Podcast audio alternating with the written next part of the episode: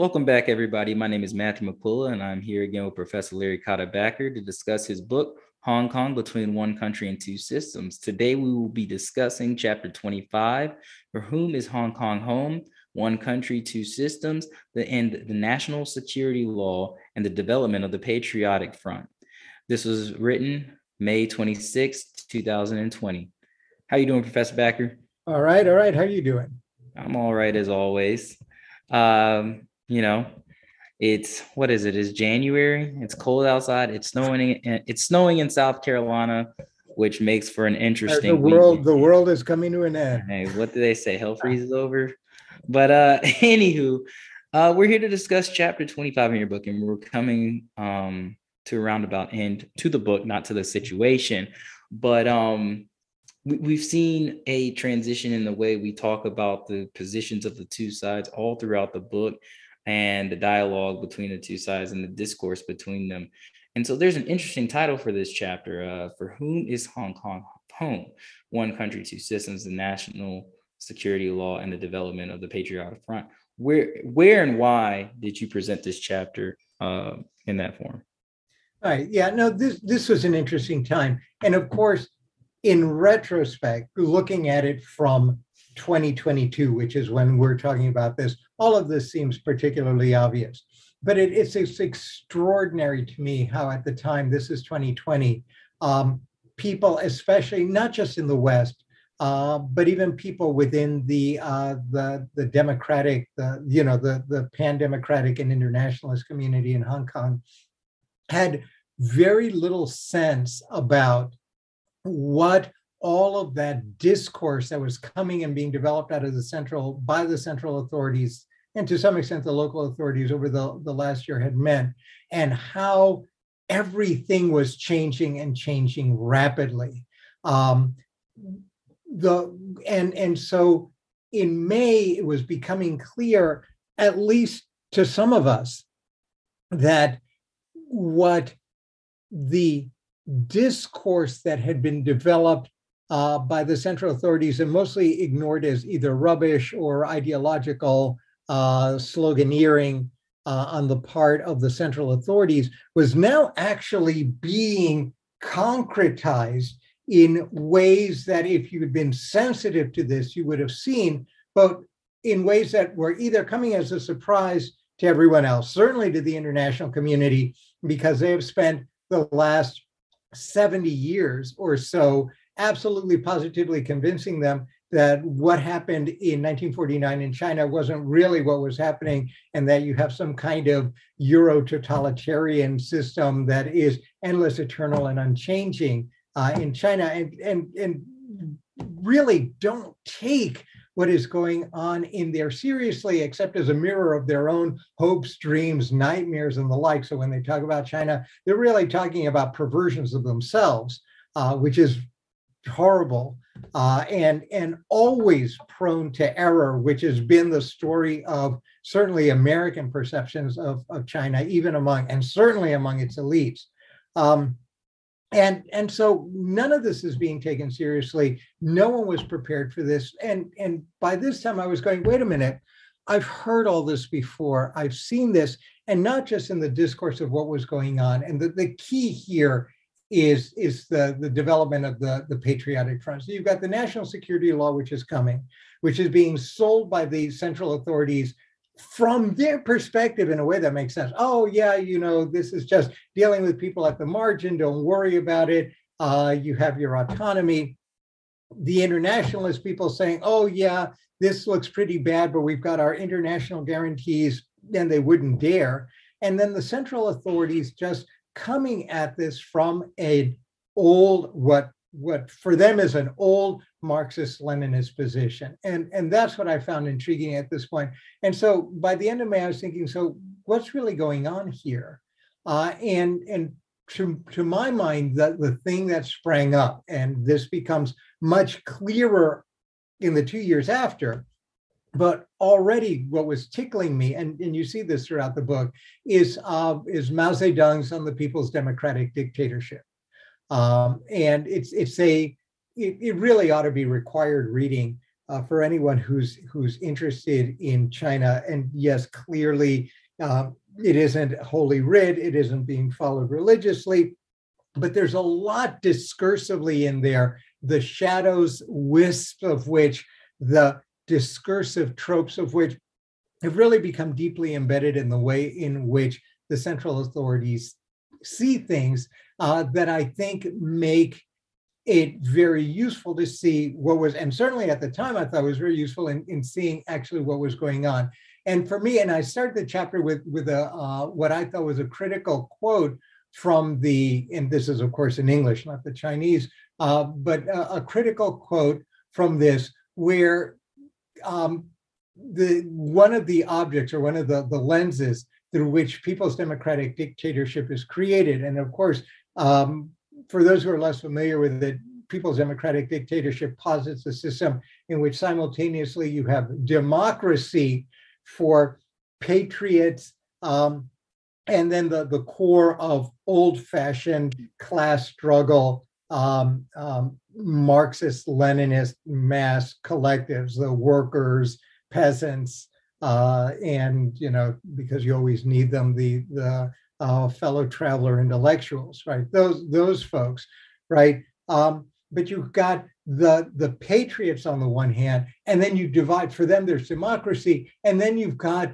both the foreign and foreign inspired people the people who have embedded the the colonialist and, and foreign uh, mindset who are no longer chinese and need to be reformed right and the the reactionaries right and for them there's dictatorship as well as for certainly through the early period and, and uh, in, in a tragic kind of way through the Cultural Revolution uh, to the, the um, certain portions of the bourgeoisie, the reactionary landlords, blah, blah, blah. There's, there's a, a, whole line of, of, of terms, of categorical terms for, for them. And so society becomes divided, right? And this is a key notion that, that is with the that that appears at the very establishment, at the very transition, the beginning of the transition of Chinese um, of the Chinese Communist Party from its role as a revolutionary party to its role as a party in power,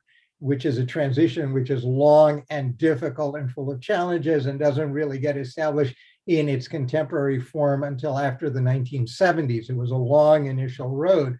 Um, but throughout that, that period of establishment or that transition of the of the uh, of the Communist Party again from revolutionary to uh, party in power um, is this foundational notion that one there's a transitional element in the way in which you structure government because of the nature of Marxism and Marxist Leninism and their objective to move society in a particular direction. But two, because of the nature of the struggle, that society is always inherently going to consist of two parts us and them.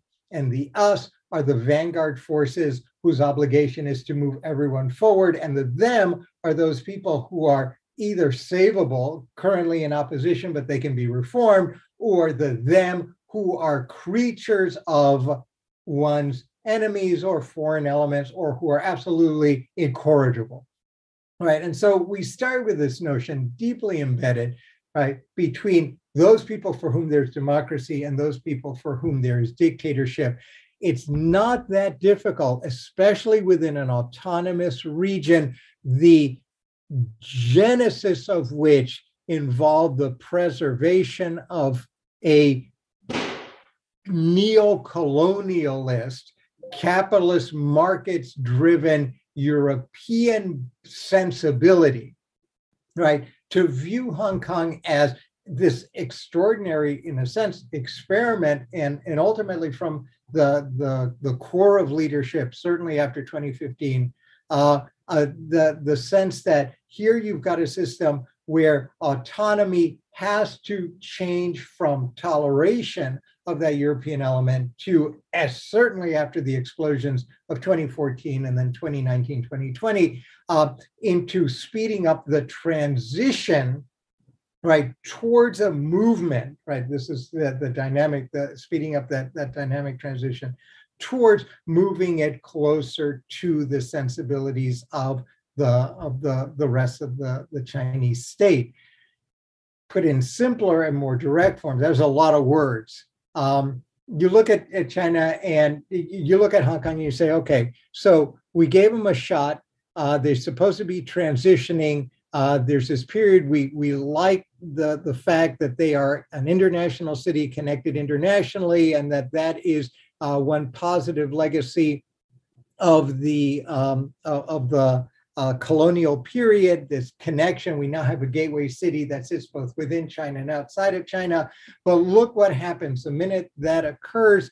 Um, people get it all, they get their wires crossed, and they think that what that means is that either they can be independent or they can be not just discursively, but politically independent from the mainland, including rejecting the foundational normative political sensibilities of the Chinese state. And that just won't do. And so the minute that occurs, these old tropes come in and you go, well, okay, so how do we fix this? Well, one of the ways we fix this is by going back to what we did when we encountered this on the mainland. Right. And and to do that, we what we have to do is first say, look, here's the deal. You are part of China. This is the Chinese political system, political economic system. This is the autonomy you have, the structures of which are nicely framed in the, the Sino-UK agreement, but that was a starting point, not an ending point, right? And given all of this, you're either with us as we transition forward, or you're not.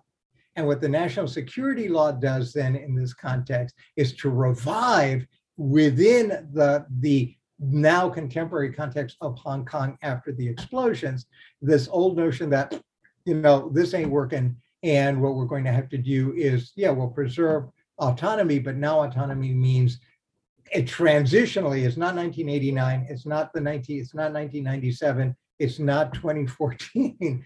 we're going to be uh, transitioning in, in a um, in a more traditional way. And the first step is to identify patriots for whom there will be a large space from non-patriots and the mechanism for doing that is built into the national security law. So would this be something that's uniquely um, like this law is, is this uniquely used in a way that we haven't seen anywhere else around the world? No, okay. no, no. I mean, there's all kinds of ways of, of doing this. Um, okay. Every, you know, at its at a broadest level of generality, there isn't a society that can hang together without distinguishing between uh, those who are in solidarity with the core uh, the, the core precepts that distinguishes them from someone else, um, and then the foreign. That's that's basically inherent. But there's a certain the, the point here isn't that it's they're not reinventing the wheel. This isn't some weird, new, and unique thing. What is different is its historical and contextual genesis in mm. China, which is now applied in a in, in a context near the Chinese heartland, that is within its near peripheries in Hong Kong, in the context of a deal where the very nature of what it was that was done in the context of the transition remains hotly disputed between China, which is now much, much more stable in its rationalized constitutional system, and the rest of the world that has a very different point of view. Okay, so so what changed between the time where it seemed as though the offensive or the defensive, from some perspectives, was to use the tropes of the black hand and the foreign invaders to now um, it seems like there's a much more this is a much more offensive tactic uh, what changed between that time uh, a sense that they well two things. One to some extent the change is the movement from discourse to implementation. Okay. All right? So in a sense you're making good on that discourse. If you're saying all this stuff how can you say, and if you're saying oh, it's a black hand that's now corrupting our people, in a sense, what you're saying is to the extent that there's any kind of, of thing going on in Hong Kong, it's because we've got a non patriotic element, and that non patriotic element has to be something that is inculcated a virus that comes in from, from the foreign, right? That's a discursive trope. And then the antidote to that as well, uh, in a system that's highly state centric, um, and that where all of these policies revolve around the state moving from the center down. Well, the, the solution to that has to be to employ the tactics that one employed uh, when one encountered this the first time around in 1949, when you had to, um, how shall we put this, cleanse the state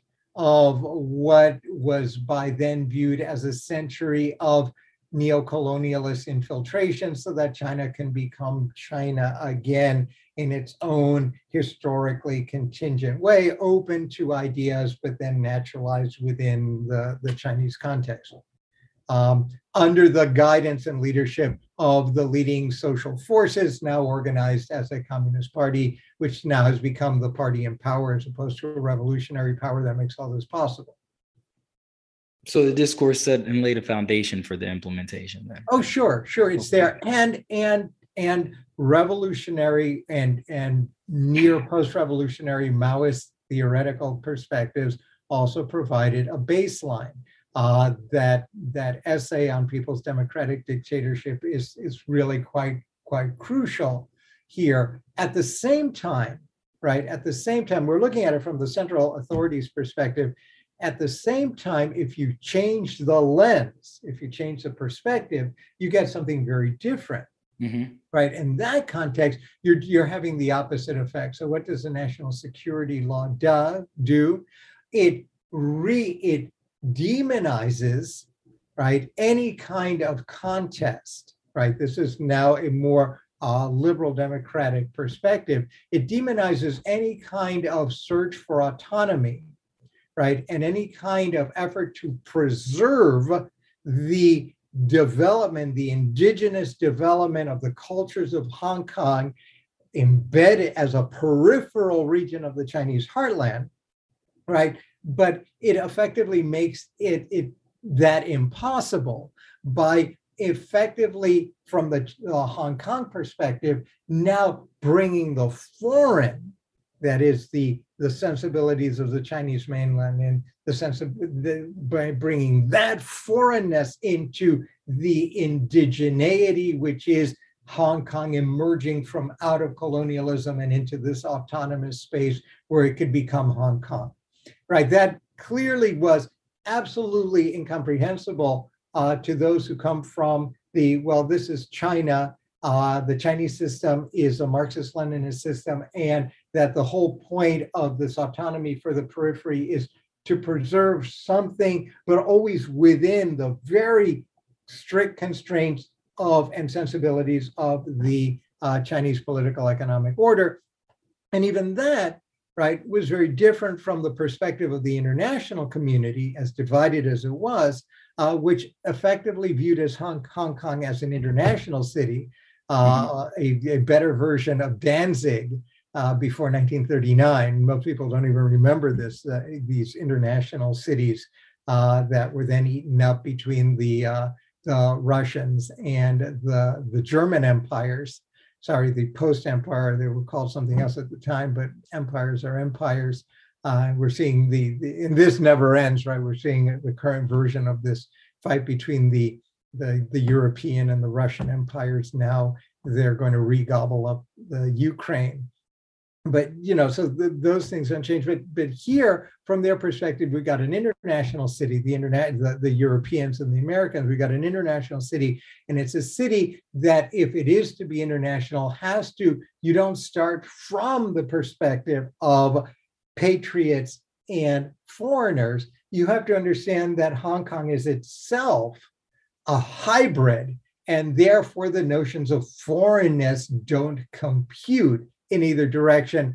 Um, there's a sensitivity to the ultimate perspective of the sovereign, which is Beijing, but at the same time, the sovereign has itself ceded a measure of autonomy, right, through these international mechanisms. And if we're going to make the internationalization and globalization convergence work, then mm-hmm. uh, then you know, everything that I've just said before about this, this convergence and Mao and all of this just is the worst possible thing that, that could happen. And not only incomprehensible, but offensive uh, to a very different uh, perspective.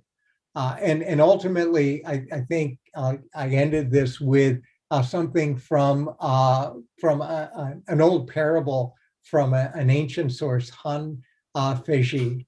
Uh, the, the story, and, and I love this story, so I'm going to relate, I'm going to relate it now because it really has a lot to do with, with what's going on here Mhm. and why these very different perspectives. Uh, so I'm going to tell you the story, bear with me. Uh, there was once a man in the state of Shu who was selling shields and lances, and he was praising them, saying, My shields are so firm that there's nothing that can pierce them. Right? He praised his lances by saying, My lances are so sharp that there's nothing that they can't pierce. Someone then asked, Well, what if you used your lances to pierce your shields? And the man couldn't answer, right? Mm-hmm. Because a shield that cannot be pierced and a lance that can pierce everything cannot exist in the same world at the same time. And that is essentially what is going on here from every perspective. We have come to the ultimate conundrum from the Chinese Maoist perspective Mhm. patriots and the foreign element, Mhm. the subversive element, cannot exist in the same world. Mhm. From the Hong Kong perspective, the Chinese central authority perspective and the development of Hong Kong indigeneity cannot exist in the same world Mhm. from the internationalist perspective, this view of this China centric, Hong Kong conforming view with the internationalist convergence view cannot exist in the same world, right? And so something has to give. Mhm. And that's ultimately where we are here. And sort of the moral, one of the morals that I was drawing, this is in May again of 2020, Yeah. um, I, I had a feeling that things were not going, were not going to go well, either for the Hong Kong uh, perspective or the international perspective. The Chinese moved. There was no opposition, essentially, except rhetorical opposition by people who can afford to say all kinds of stuff that they might well have meant, but they had no intention of enforcing uh, from the comfort of their overpriced uh, accommodations in Geneva or New York or Berlin or Washington, which is what they tend to do. Uh, and and Beijing understood this, and this is something that has been near and dear to their heart and part of their ruling ideology for decades. And boom, here you go. And at the time, I don't think that people really understood the ramifications. But if you looked at this stuff then, as, as I was looking at this then, it was just clear.